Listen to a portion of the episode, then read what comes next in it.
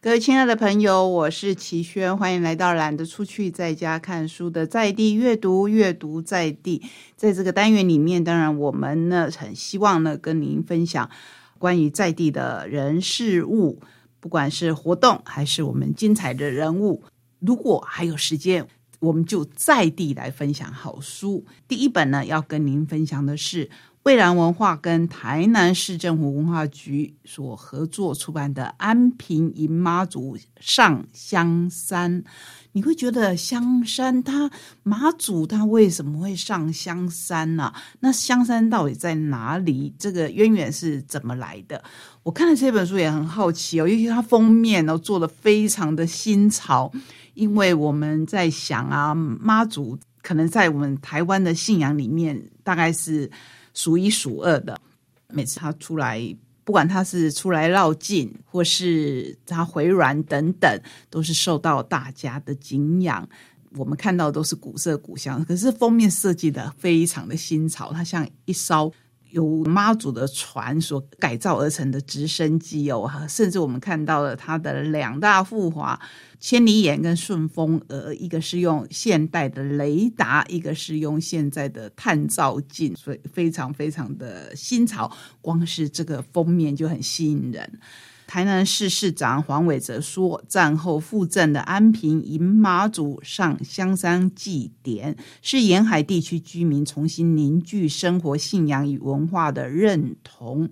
西元一六六一年，郑成功将梅州妈祖带来安平，妈祖信仰开始在安平落地生根，进入每一代人的骨髓。”成为世世代代安平人心中最崇敬的信仰。历经三百六十多年的岁月，安平开台天后宫已经不仅仅是安平的宫庙，更是闻名遐迩的妈祖信仰中心。每个地方的民俗都是其独特而不可取代的标志。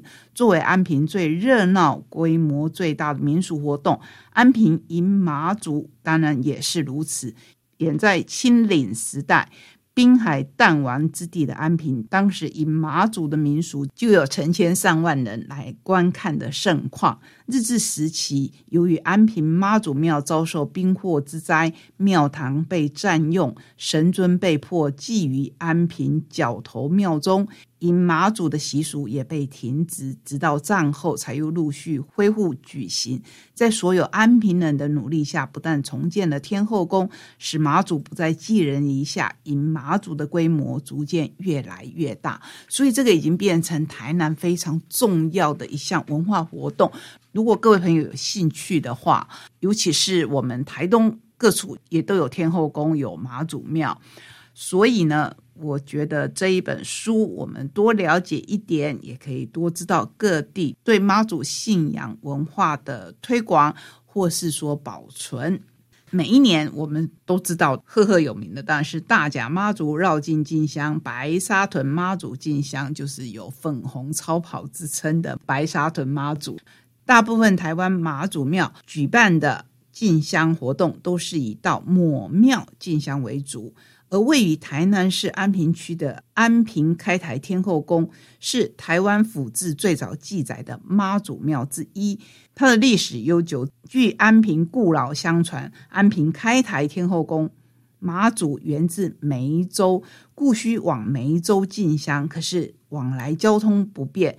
于是形成自海边祭梅州祖庙，以马祖回銮的特色进香祭典，全名很长哦，它叫做安平开台天后宫开台天上圣母梅州进香回銮绕境。现在每逢寅午戌年，每四年举行一次，也就是会到。三昆生这个海边呢，去绕境，以及以马祖对着梅州马祖来遥祭。这一本书呢，就是在说这一项活动。我觉得它非常的特殊啊，因为我们比较熟悉的大甲妈祖啊，或是刚才说到的粉红超跑妈祖，来自于当然我们台东人自己比较熟悉。我们在地的妈祖每逢虎年都要建教。如果大家有印象的话，那就是去年就是我们的妈祖建教的年份。那我们是十二年一次嘛，这也是我们的特色。各地的妈祖有各地的特色，可是我想大家对妈祖虔诚的崇敬之心都是一样的。在这边介绍给各位，然后接下来呢，我想要跟大家分享的是另一个城市，另一个也有很古老历史的城市，可是我们对它的印象都是很新潮的，都是世界金融中心这样的印象而已。所以今天要来跟各位分享这一本由八旗文化所出版的《香港不屈不能被磨灭的城市》。让中国惧怕的事情，就是记忆的力量。我们必须想办法，不断的记得此时此刻我们的城市所发生的一切。我读这本书，真的是觉得，第一个，它的文笔非常的流畅，很好看；第二个呢，是我认识到了我过去所不知道的香港。我也希望呢，把我从这本书里面得到了一些印象呢，在节目当中跟各位分享。首先，我们要介绍《香港不屈》这本书的作者林木莲，他是澳洲墨尔本大学进阶新闻中心的高级讲师，《重返天安门》的作者林木莲的父亲是新加坡的华人，母亲是英国人。五岁时举家移居香港，在香港度过童年。一九八九年时，他在英国利兹大学主修当代中国研究，于二零零三年起先后任职于英国广播公司，也就是 BBC，与美国全国公共广播电台 NPR 派驻北京和上海长达十年。林木年认为，香港就是自己的家，香港人那一份刻苦耐劳的精神和顽强的毅力，所谓的狮子山精神，就在他的血液中流淌。但由于林木年是混血儿。面对两边父母承继而来的不同文化，他也时常感受到自己像孤魂野鬼一样无所依归，如同他在面对报道中立价值认同的时候，也常常感到困惑与愧疚。但他最终找到了自己的答案，答案就在这一本书中。那我们刚才介绍他的背景，当然知道这本书是用英文写成的，所以有译者廖佩信。这一本书让我看到了印象中不一样的香港。从小呢，对香港最早有印象，是因为同班同学里面有一位籍贯是广东，然后他们是从香港过来的，外公外婆那时候还住在香港，所以呢，我如果去他家，就会看到一些很新奇的玩具，就是那时候我们可能一般台湾家庭呢比较不会看到的，比如说乐高啊，比如说芭比娃娃啊。后来呢，慢慢的。在我这个年代，我们看邵氏电影，还有港剧、港星，大家对香港是不会陌生的。可是香港的精神，乃至于香港背后的历史，绝对不是在于它割让给英国。它有很多很多的特殊点，其中一项当然是它是英国的最后一块殖民地。回归之前呢，是世界新闻关注的焦点。当时中国的领导人说，他可以让香港马照跑，舞照跳，一百年都不变。可是如今，当然看到香港有很大很大的改变。这本书写的是非常近、非常近的事情，可是，在里面呢，又写到很远很远的历史，包括我们之前可能不知道的。我们过去读历史的时候，知道呢，宋朝偏安。蒙古大军进来的时候，他们一直往南退，一直往南退，一直到这本书的时候，我才知道最后一个皇帝五岁被他的宰相背着投海的地方呢，其实就在香港。到现在还有一个这样的地点，很明白的标示出这两个小皇帝曾经在香港。最重点的地方是。